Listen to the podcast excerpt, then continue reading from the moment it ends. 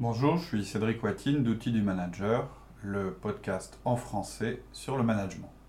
Avant d'entrer dans le vif du sujet, je voudrais vous faire une petite annonce, vous rappeler que notre site internet www.outildumanager.com existe maintenant depuis à peu près un mois.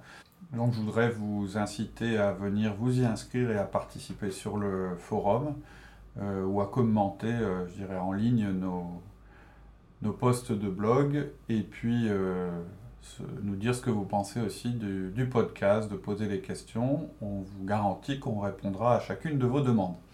Voilà, maintenant nous allons passer à la dernière partie qui concerne les notes à propos de la conférence euh, Manager Tools que nous avons vue à Londres.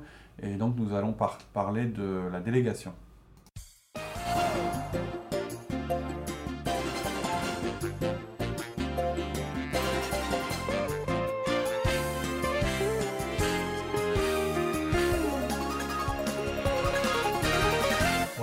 Bonjour Cédric.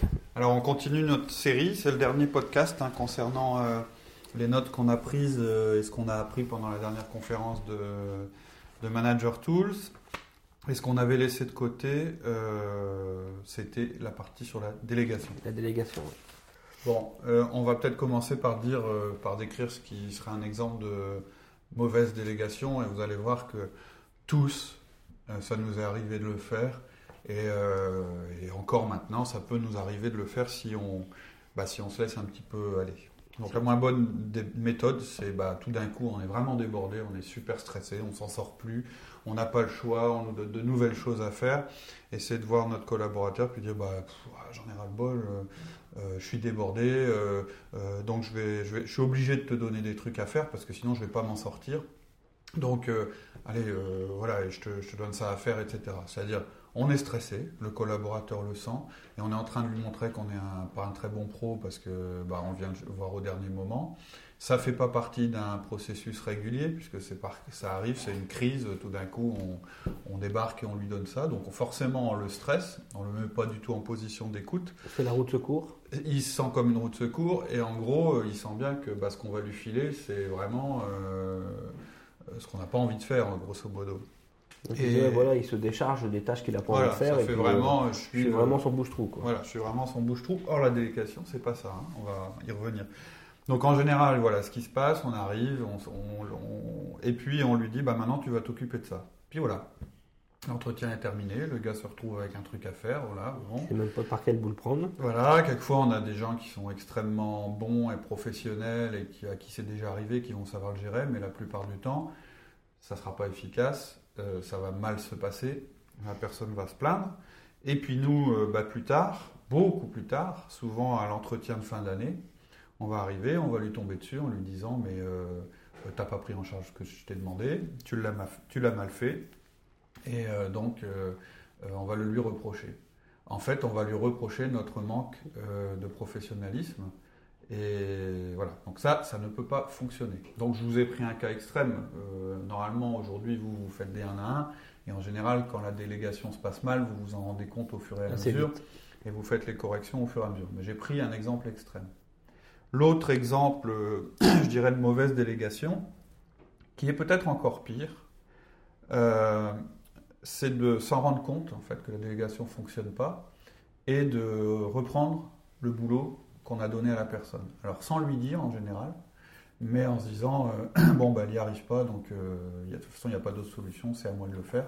Et là commencer à faire des heures, des heures et des heures euh, en plus, jusqu'à bah, arriver à un ras-le-bol général, et pour finir le reprocher à son collaborateur. Ou se le reprocher à soi-même, ce qui n'est pas très bon non plus. Voilà. Donc voilà. Les deux façons à ne pas faire. Voilà, la façon, euh, la, mauvaise délégation. Et encore une fois, je répète, à des degrés euh, plus ou moins euh, forts, ça nous est tous arrivé de le faire. Ça nous arrivera peut-être encore de le faire, mais on va vous présenter à nouveau l'outil délégation sous cet angle qui vous permettra bah, de vous rendre compte quand vous, êtes, quand vous faites fausse C'est-à-dire quand ça ne marche pas, vous allez vous dire j'ai dû louper une étape, c'est laquelle? Voilà. Donc alors si on reprend les différents principes, comment donc bien déléguer?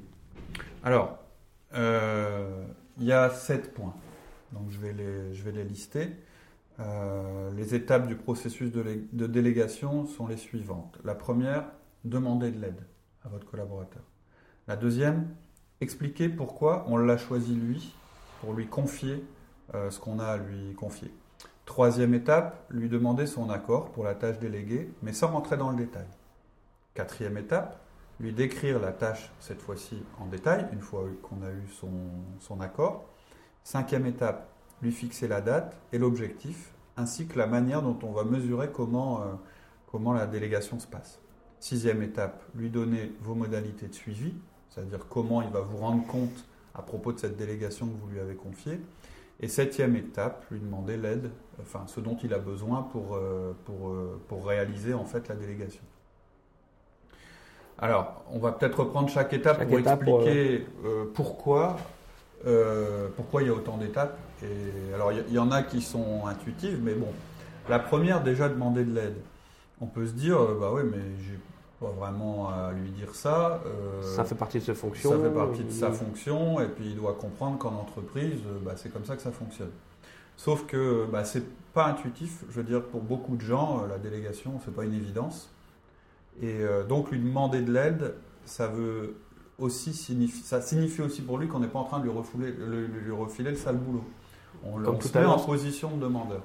Là, on inverse déjà la tendance par rapport à tout à l'heure. Tout à Quand on est en mode stressé, on est débordé, on lui refile euh, la patate chaude. Voilà, et puis c'est euh, même pas une demande, là, on, on, lui impose. On lui balance. Donc à cette étape-là, on lui demande simplement de l'aide. Hein. On lui explique pas encore que ce sera pour quoi faire, etc. Ça viendra dans les, dans, dans les étapes qui suivent. Mais le fait de venir le voir et lui dire bah écoute, euh, Laurie, j'ai besoin de ton aide, ça le met en position d'écoute plutôt que de le mettre en position de répulsion. C'est-à-dire, j'ai un mec super stressé qui se pointe, débordé, qu'est-ce qui va me tomber sur la tête? Bah, C'est toujours le principe, on invite la personne. Ouais, c'est un petit peu comme quand on, fait un feedback et qu'on lui demande si elle est euh, voilà, prête à recevoir, euh, prête à recevoir le, feedback qu'on va lui donner. C'est la mettre en, position d'écoute. C'est important quand on communique de s'assurer que la personne à qui on parle euh, pas en train de penser à autre chose ou de faire autre chose. Donc première chose, vous lui demandez de l'aide, mais simplement en disant, bah, écoute, je vais avoir besoin de ton aide. Euh, la deuxième, euh, la deuxième euh, étape, bon, lui expliquer pourquoi on l'a choisi lui, bah, ça le valorise. C'est-à-dire que c'est aussi une manière de lui dire, je te refile pas ce que j'ai pas envie de faire, je suis en train de te refiler quelque chose parce que je pense que tu as une compétence pour le faire. Ou là, il faut argumenter. Voilà. Ouais, il faut argumenter, il faut, rester assez simple. Voilà, j'ai choisi de te confier ça parce que euh, bah, tu as un talent, euh, par exemple, en organisation. Et euh, là, vous lui, en lui disant ça, vous êtes en train de lui expliquer pourquoi c'est à cette personne-là que vous confiez le job. Vous lui dites en même temps que c'est pas parce que vous n'êtes pas en train de lui refiler votre sale boulot. Et vous lui expliquez aussi pourquoi vous ne le refilez pas à quelqu'un d'autre dans l'équipe. Parce que la personne peut se dire bah, pourquoi il n'a pas demandé à machin truc ou bidule. Et puis c'est une manière de reconnaître ses compétences, ça fait jamais de mal. Troisième euh, point, on lui demande son accord. Euh, ça, je sais qu'à la conférence, ça a beaucoup surpris les gens parce qu'ils se sont, bah, parce qu'en fait, on, leur a demandé en fait, on leur a dit mais pourquoi on devrait demander son accord euh, à la personne à qui on délègue, étant donné que les gens ont réagi en disant bah oui mais non, je ne vais pas lui demander son avis, je lui demande de faire quelque chose, il le fait. En fait, c'est un petit peu plus, c'est un peu plus subtil que ça. Euh, alors, dans la majorité des cas, il dira oui, parce qu'effectivement, euh, il va pas forcément avoir d'argument pour refuser. Ah, il va peut-être vous dire j'ai du travail, etc. Mais vous devez lui demander, parce que s'il dit oui, première euh, réaction, il vous dit oui, son intention là sera vraiment totale. C'est-à-dire une fois qu'il a donné son consentement, il a intérêt à écouter. Et pendant toute la. Et si lui, vous ne lui avez pas demandé s'il était d'accord, pendant toute la description que vous allez lui faire euh, de ce qu'il aura à faire, qui sera détaillé, il va se dire, mais il, va, essayer de trouver dans votre explication peut-être des arguments pour, pour, le faire ou ne pas le faire. Or, ce n'est pas le but. En plus, une délégation, normalement, c'est une tâche que nous, on avait. Ouais, c'est pas non plus dans ses tâches à lui quotidiennes. Quoi. Non, non, tout à Ça va être une tâche supplémentaire. Donc voilà. Donc c'est un peu logique aussi de, de lui demander. de lui demander. Ouais, tout à fait. Après, il peut vous dire, euh, ben, bof. Euh, euh, carrément dire non. Ou carrément dire non. Et ça vous permettra de tout de suite démarrer en lui enlevant ses doutes. Si vous voulez, si vous lui avez pas demandé pendant toute l'explication, s'il y a quelque chose qui le tracasse, il va pas vous écouter. Donc, vaut mieux lui dire, en gros, hein, c'est bon, Laurie, j'ai besoin de ton aide. J'ai pensé à toi parce que bah, tu as des bonnes capacités en commercial. Et en fait, ce que je voudrais te confier, si tu es d'accord, c'est d'aller voir les clients. Euh, oh non, non.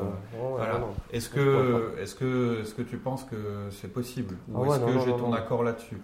Ouais, non, on trouve quelqu'un d'autre. Oui, alors ça peut être ça. Donc euh, attends, pourquoi, etc. Et donc il y a ah, une parce que moi, faire des déplacements, euh, c'est un peu compliqué. En ce moment, je suis beaucoup pris à droite, à gauche. Voilà. Donc c'est là, voilà, tu vas m'inviter à sortir mes arguments. pourquoi je refuse Parce que si toutes ces questions-là viennent après que vous ayez expliqué toute la tâche en détail, euh, vous, vous, allez déjà perdre du temps, en vous expliquant. Et puis il y a une autre raison, et c'est un argument plus un argument de vendeur. Ça, on apprend ça quand on va vendre des choses aux gens. C'est la même démarche quand vous regardez.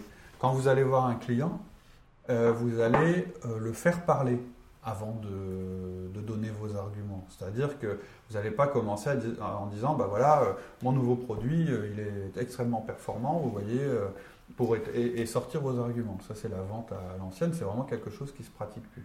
Pourquoi ça se pratique plus? C'est parce qu'aujourd'hui, on adapte son discours aux problématiques du client.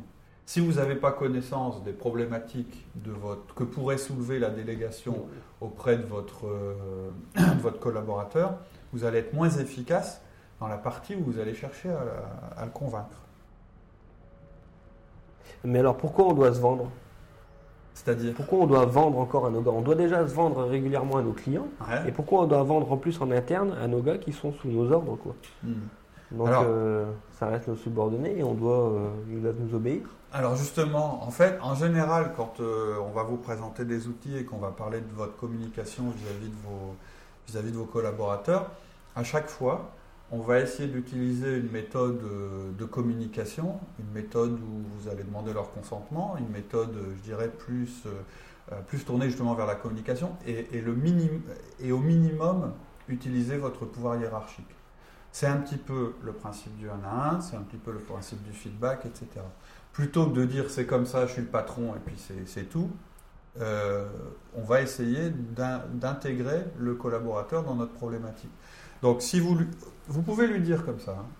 vous pouvez lui dire attends, c'est tout, c'est comme ça, j'ai besoin, j'ai pas le choix, donc tu vas le faire parce que j'ai du pouvoir sur toi, que je te le confie et que tu as intérêt à le faire. Mais à mon avis, ce sera beaucoup moins efficace comme type de délégation. Votre pouvoir hiérarchique, là je, fais juste un petit aparté, votre, euh, ce qu'on appelle role power en, anglais, c'est-à-dire le pouvoir qui vous est donné par l'entreprise de manager les personnes, vous allez l'utiliser dans des circonstances très précises, pour licencier, pour euh, sanctionner et aussi pour recruter d'ailleurs. Pour le reste, la communication et la persuasion fonctionnent mieux. Alors, je sais que des gens. Un bon manager doit être un bon vendeur. Ouais, ouais, il faut se vendre. Il faut se vendre en permanence auprès de ses équipes et auprès de sa hiérarchie. Mais c'est aussi ce que vous demandez à vos, à vos collaborateurs, hein. c'est aussi de se vendre vis-à-vis de vous. Et ça, bon, je sais qu'on peut avoir des réactions en disant c'est de la manipulation, c'est de la persuasion, etc. Oui. C'est alors la manipulation dans les limites de l'éthique. Hein. Nous, on va toujours s'adresser au comportement, au comportemental, jamais à la personne, etc. Mais quand même, oui, vous avez une influence sur vos collaborateurs. et à choisir entre une influence, je dirais, euh, purement hiérarchique avec des ordres et une influence un petit peu plus. Euh, où il y a un dialogue. Où il y a L'avantage, c'est qu'on instaure le dialogue, on, force le dialogue. Euh, moi, je préfère franchement la deuxième. Et personne. Bah, ça, ça, permet de négocier de toute façon, et s'adapter. Tout à fait. Alors, moi, je dirais pas négocier. C'est-à-dire, vous n'êtes pas là où ça s'arrête par rapport à la vente c'est que vous n'êtes quand même pas dans une situation de vente où vous allez devoir négocier et faire des compromis. Ce que vous allez bah, faire, si c'est. non, un petit peu quand même. Si dit non. Si je te dis non, non, moi je peux pas faire des déplacements, je suis débordé et tout ça. Mhm. Si il dit non. Mais pourquoi je suis débordé Oui, mais vous n'allez pas négocier. Vous, il va, vous allez quand même lui déléguer. C'est-à-dire que vous allez lui laisser exposer ses réticences. D'accord. Donc par exemple, dans le cas euh, qu'on a choisi, tu vas me dire, bah ouais, mais euh, j'ai trop à faire en interne, euh, c'est impossible. La semaine prochaine, je peux pas. Regarde, attends, la semaine, elle est. Planning, il est comme ça, il est comme ça, il est comme ça. Donc vous allez écouter ces arguments, puis bon, je prends un exemple, lui dire, mais attends, on parle de délégation, je t'ai pas encore dit quand ça pouvait commencer, j'ai entendu que la semaine prochaine, c'était pas possible. Ça va être un processus, on va en discuter. Peut-être que toi, dans ce que tu fais, tu as des choses que tu pourras déléguer, etc. Je vais t'aider à le faire et on va en discuter. Par exemple, je t'ai jamais dit que ça commençait lundi. Donc, vous allez comme ça un petit peu répondre. Et ensuite, dans votre présentation euh, des, euh, de la tâche en détail, vous allez orienter votre discours. Par rapport à ses réticences et tout ça Par rapport aux réticences qu'il vous a données, par rapport à son profil euh, disque, euh, par rapport à vos objectifs, etc. Mais voilà, la raison pour laquelle vous lui demandez son accord, c'est pas tellement pour lui donner la possibilité de refuser ou d'accepter, c'est pour entendre ce qui pourrait bloquer avant de vous lancer dans la description de, la tâche en détail. D'accord. Ensuite, bon, les, points euh, qui arrivent ensuite, ils sont assez évidents. Hein. Euh, le cinquième point, euh, c'est fixer la date et l'objectif ainsi que la façon dont vous allez mesurer. Ça paraît évident. Enfin, ça C'est évident et pourtant on ne le fait pas forcément. Quand on délègue quelque chose, on oublie souvent de dire bah, que il y a une date à laquelle on va regarder si la délégation est bien effective et bien ancrée. On oublie aussi parfois d'être très précis dans les termes de la délégation. Et puis euh, aussi, on oublie de leur dire comment on va mesurer que ça fonctionne. Ensuite, vos modalités de suivi, c'est vous qui allez dire à votre collaborateur, en discutant avec lui, vous allez lui indiquer que c'est à lui de vous donner un retour sur la façon dont se passe la délégation. Ça, c'est pareil que lorsqu'on fixe un objectif, euh, c'est aux collaborateurs de vous remonter les informations. Si vous passez votre temps à courir derrière les informations de vos collaborateurs. C'est l'erreur qu'on fait. Ouais, c'est quelque, quelque chose ne va pas dans la manière. Euh, et on y voit, en plus, oui, il m'en a pas parlé, bon, moi c'est tout, je parle pas. Quoi. Oui, alors ça peut être ça, ou bien. Et puis tout d'un coup, vous vous rendez compte qu'il n'y a rien qui marche. C'est pour éviter ce le phénomène que je décrivais tout à l'heure. Et puis, bien sûr, euh, le dernier point, lui demander ce dont il a besoin. Euh, là, il faut le laisser parler. C'est vous qui allez trancher et dire ça je peux faire, ça je peux pas faire, etc. Et d'ailleurs, souvent, euh, ça va rejoindre les freins euh, qui vous a mis au départ pour ne pas déléguer. C'est-à-dire, par exemple, quand il va vous dire mais attends, j'ai ça, ça, ça à faire, peut-être vous pourrez l'aider à y voir plus clair dans ses tâches, etc. Enfin, toute aide possible, imaginable. Peut-être que vous allez vouloir lui déléguer la présentation en réunion euh, sous PowerPoint de quelque chose, va vous dire je ne sais pas utiliser PowerPoint. Bon, voilà, c'est à ce moment-là qu'on en parle. D'accord. Si vous avez un refus absolument catégorique, euh, etc., de la personne, euh, bah, vous êtes vous avez peut-être un autre problème. Et un problème de fond, c'est ce que tu voilà, Il y a peut-être un problème de fond, peut-être vous avez mal sélectionné la personne. Ça peut arriver, hein. peut-être dans une équipe, vous pouvez vous dire, bon, bah là, je, me suis un peu trompé. mais bon, dans le principe, hein, euh, la délégation, c'est ce qui fait fonctionner l'entreprise. C'est ce qui permet à l'entreprise d'être efficace. Il y a une chose dont, dont on n'a pas parlé, mais je voudrais en reparler. On en a pas, je crois qu'on a déjà évoqué cet aspect dans le, le podcast sur la délégation qu'on avait fait initialement. Quand vous donnez une délégation à quelqu'un, vous lui donnez aussi la responsabilité totale et le pouvoir qui va avec. Autrement dit, si je délègue, par exemple, je te délègue, euh, je dis n'importe quoi, temporairement, le management d'une personne dont je ne peux pas m'occuper, c'est à moi, celui qui délègue, d'aller voir cette personne et lui expliquer. C'est-à-dire qu'il faut aussi que vous fassiez la place dans l'organisation à la, personne à qui vous allez déléguer et que vous l'annonciez pour l'aider. Ça, c'est important. Mhm. Hein, pas de demi-délégation, du style. Mhm. Euh, bah, tu vas faire ça pour moi, mais en réalité, c'est toujours vous qui le faites par derrière, etc. C'est mhm. très très mauvais. Alors là, c'est-à-dire qu'en gros, vous, ne déléguez pas réellement la tâche, donc elle reste toujours dans vos priorités, c'est pas, enfin dans vos tâches à faire, c'est pas bon. Et d'autre part, euh, vous donnez pas vraiment tous les moyens à la personne pour réussir. Maintenant, c'est pas le monde de Candy non plus. Euh, vous allez vérifier que la personne, vous lui confiez une responsabilité, il faut qu'elle en soit. Euh, il euh, faut qu'elle réussisse. Hein. Hein, quand ça marche pas, si, si vous voulez, ça vous permet, si vous avez suivi ces étapes, là, si ça marche pas, de faire un feedback négatif sur la personne en lui disant mais tu, dois être capable de faire ce que je t'ai demandé, qu'est-ce qui se passe, etc. Hein surtout, que normalement, avec cette étape-là, on a, on a, levé vraiment toutes les objections. Voilà, c'est ça. On s'est assuré que nous, notre job, on l'avait bien fait. Mais vous avez vu, hein, il y a quand même des choses euh, importantes qu'on oublie souvent. Par exemple, le, suivi. C'est-à-dire s'assurer que la délégation se passe bien. Et toujours faire très attention à la frontière entre je suis, je demande des comptes à la personne et je fais le boulot à sa place. Surtout, surtout, surtout. Évitez ça. Il faut laisser faire. Il y a autre chose sur la délégation?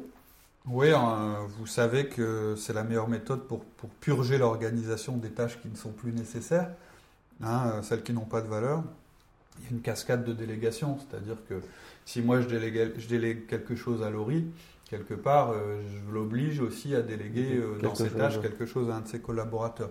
Donc tout ça, ça va descendre l'organigramme de la société euh, jusqu'en bas. Et bah, les gens qui sont en, qui sont en bas, ils n'auront pas d'autre choix que d'arrêter de faire certaines choses. Donc la délégation, c'est non seulement ce qui permet à l'entreprise de progresser, en faisant progresser chacun, mais aussi c'est ce qui permet à l'entreprise de ne plus faire les choses qui ne sont pas importantes.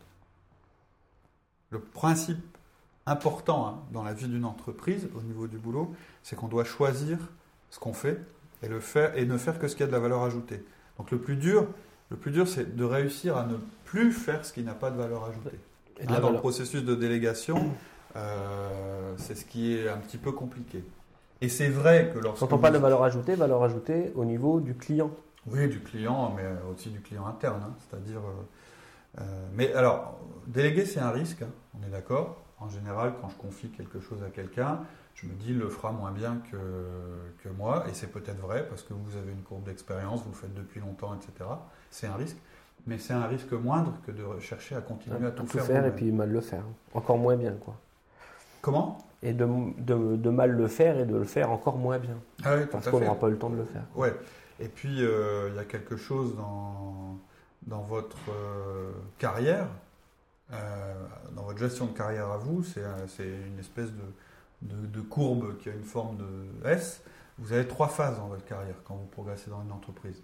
La première phase, vous êtes un en général, hein, vous êtes un contributeur individuel. C'est-à-dire que bah, là, c'est la phase la plus simple, il n'y a pas de management. Vous êtes recruté par, par, rapport à une compétence ou par rapport à ce que vous savez faire. Et donc, vous mettez votre compétence au service d'une équipe, et puis c'est tout. Donc, on vous donne des instructions, vous les exécutez, etc. Je ne dis pas que c'est simple, mais je dis que là, il n'y a pas de management. La deuxième étape, quand vous progressez dans l'entreprise, euh, c'est de devenir un manager. C'est-à-dire que vous allez euh, diriger une équipe de contributeurs individuels.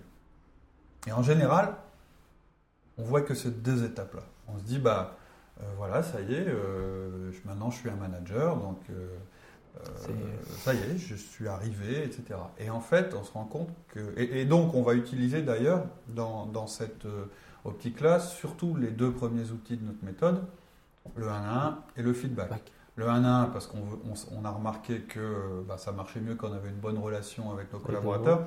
Et le feedback, parce que notre rôle dans l'entreprise, c'est vraiment bah, de, donner, euh, de donner de l'information à nos collaborateurs pour que pour qu'ils exécutent et puis que, que, les tâches soient faites conformément à ce qu'on demande. Donc agir sur leur comportement. Sauf que euh, il y a une troisième étape, et souvent d'ailleurs les gens restent bloqués longtemps à la seconde avant de s'en rendre compte, c'est celle où vous donnez un cadre dirigeant. Et en fait, ce qui va vous permettre de parvenir à cette troisième étape, c'est vraiment votre habileté à déléguer c'est le coaching et la délégation. C'est-à-dire le coaching, va faire progresser vos équipes, mais aussi la délégation. Si vous ne parvenez pas à déléguer les tâches euh, qui sont non, essentielles ou qui sont non prioritaires dans votre poste, et en général il n'y en a pas beaucoup, il y en a trois, hein, on va dire jusque cinq, mais si vous ne faites pas ça, ben vous resterez, au, mais ça peut être manager, un mais vous resterez un manager. Vous ne deviendrez pas un cadre qui puisse. Quel dirigeant, ça ne veut pas dire euh, chef d'entreprise, mais ça veut dire. Euh, Participer aux directions, aux décisions de, direction et tout ça. Et pour ça, pour pouvoir se libérer du temps, pour pouvoir tout participer. À fait. Euh, en fait, c'est ce qui vous permet de prendre du recul et donc de participer au niveau stratégique. Si vous ne le faites pas, bah, c'est que vous choisissez de rester au stade de manager. voilà. Alors, tu nous avais parlé d'un bonus aussi euh, pendant ces différents podcasts. Alors, c'est un petit peu hors du cadre. C'est pas forcément euh, l'habitude de, l'outil du manager. C'est euh, c'est la fin de la conférence où on a eu une discussion sur euh, bah, le rôle des managers dans l'entreprise et sur la notion d'éthique. Tout à l'heure, je parlais de manipulation, etc. Et ça relie un petit peu ce sujet-là. C'est-à-dire que vous avez beaucoup de pouvoir. L'entreprise vous donne beaucoup de pouvoir. Elle vous donne euh, un pouvoir fort sur les gens que vous managez. Et ce pouvoir, vous pouvez l'utiliser pour faire des bonnes choses ou vous pouvez l'utiliser mal. Et on sait bien, c'est un, poncif, mais que le pouvoir sans l'éducation, c'est ce qui fait le plus de mal. On le voit régulièrement, on entend souvent. Euh, on arrive dans le côté obscur. voilà. Et euh, les techniques qu'on essaye de, de, transmettre sont importantes. Et c'est celles-là qui vont structurer euh, votre action auprès de vos collaborateurs. Mais ce qui tient à vous, c'est vraiment euh, la enfin, ce que, le contenu que vous allez mettre là-dedans. C'est-à-dire, on vous donne le squelette, on vous donne la méthode, on, essaye de vous expliquer la différence entre euh, bah, manager d'une manière collaborative, qui est plus efficace, et puis manager d'une manière absolument hiérarchique.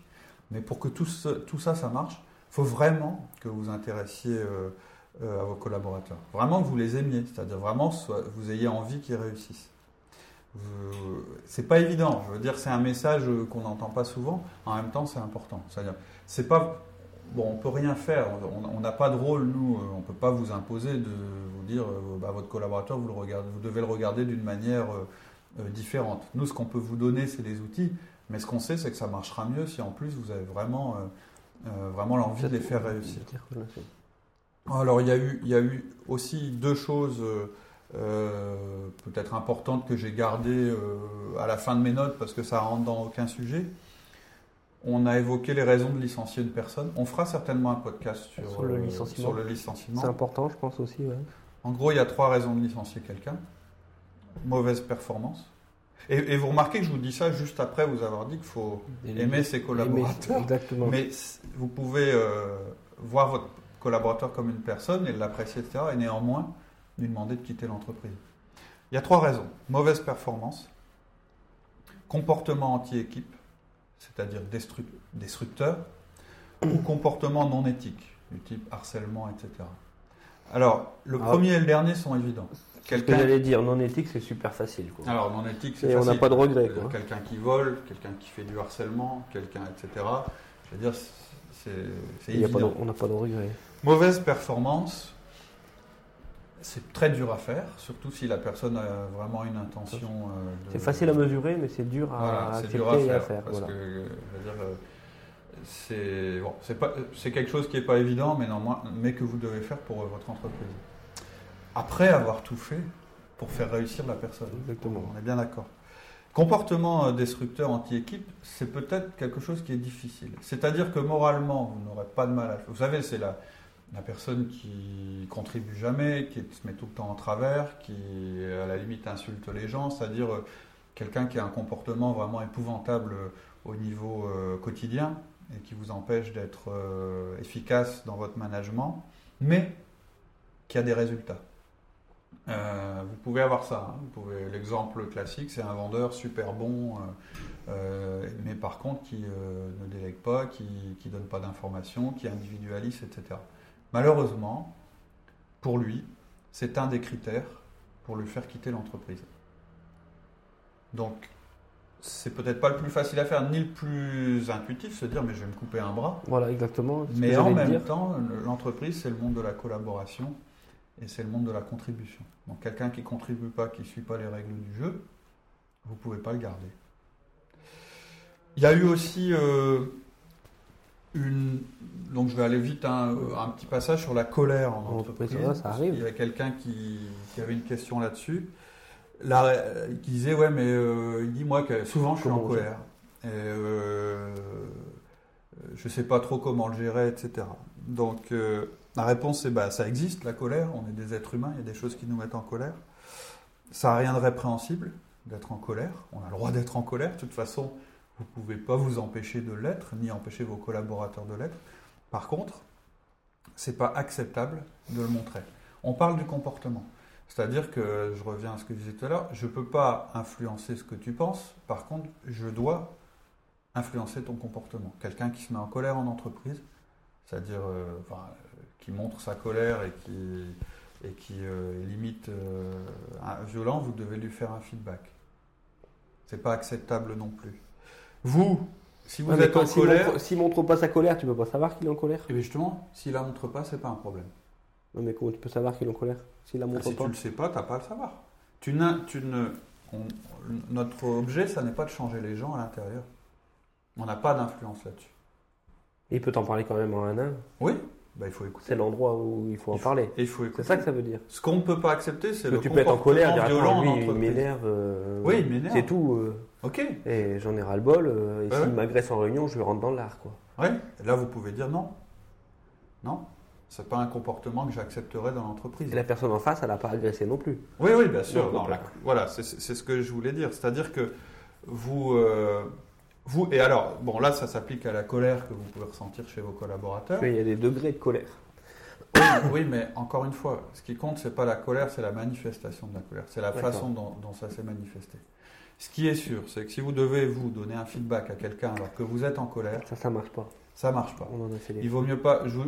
on, a dit, hein, le feedback doit se donner le plus près possible de l'événement pour avoir le meilleur impact possible. Sauf si vous n'êtes pas capable de donner votre feedback en faisant un sourire à la personne. Le feedback, c'est quelque chose qui se fait de manière neutre, de manière... Euh, euh, on ne parle pas fort, on n'a pas trop d'inflexion. Ça ne doit pas être un traumatisme pour votre collaborateur. Si vous êtes en, colère et que ça se sent, si vous n'êtes pas capable de sourire, moi, c'est le... C'est mon, c'est un petit peu la manière dont je m'en rends compte. Si je suis pas capable de dire à quelqu'un qu'il a fait euh, une erreur, tout en gardant le sourire et en restant calme, c'est que je vais mal faire mon boulot. Donc, je ne le, ferai pas tout de suite. ensuite, la dernière chose sur la colère, c'est qu'en général, la colère nous renseigne sur nous-mêmes. En général, quelqu'un qui vous met en colère régulièrement, prenez un peu de recul et écrivez peut-être sur un papier dans quelles circonstances et essayez de rapprocher ça de son profil disque. En général, quelqu'un qui vous met en colère, c'est quelqu'un qui n'a pas la même manière que vous de communiquer. De fonctionner. Et de fonctionner et de communiquer. Voilà, c'était euh, c'était un petit bonus. Je ne sais pas si ça vous servira, mais euh, voilà, pour être complet, euh, il fallait aussi qu'on parle de ça. Donc voilà pour aujourd'hui. Enfin, moi, je ne sais pas ce qu'on a pensé. Cette conférence était vraiment hyper intéressante. Très intéressante, tout à fait. Ça nous a remis sur les basiques. Et enfin, moi, j'en ai vraiment, ça m'a redonné beaucoup de motivation et ça m'a réexpliqué beaucoup de choses. Voilà, c'est tout pour cette semaine. La semaine prochaine, on, vous, on va démarrer un podcast que j'ai vraiment envie de faire depuis longtemps euh, au sujet des réunions d'équipe. Ok. On vous souhaite une bonne semaine. Merci beaucoup et bonne semaine. Rendez-vous à la semaine prochaine. Au revoir. Au revoir.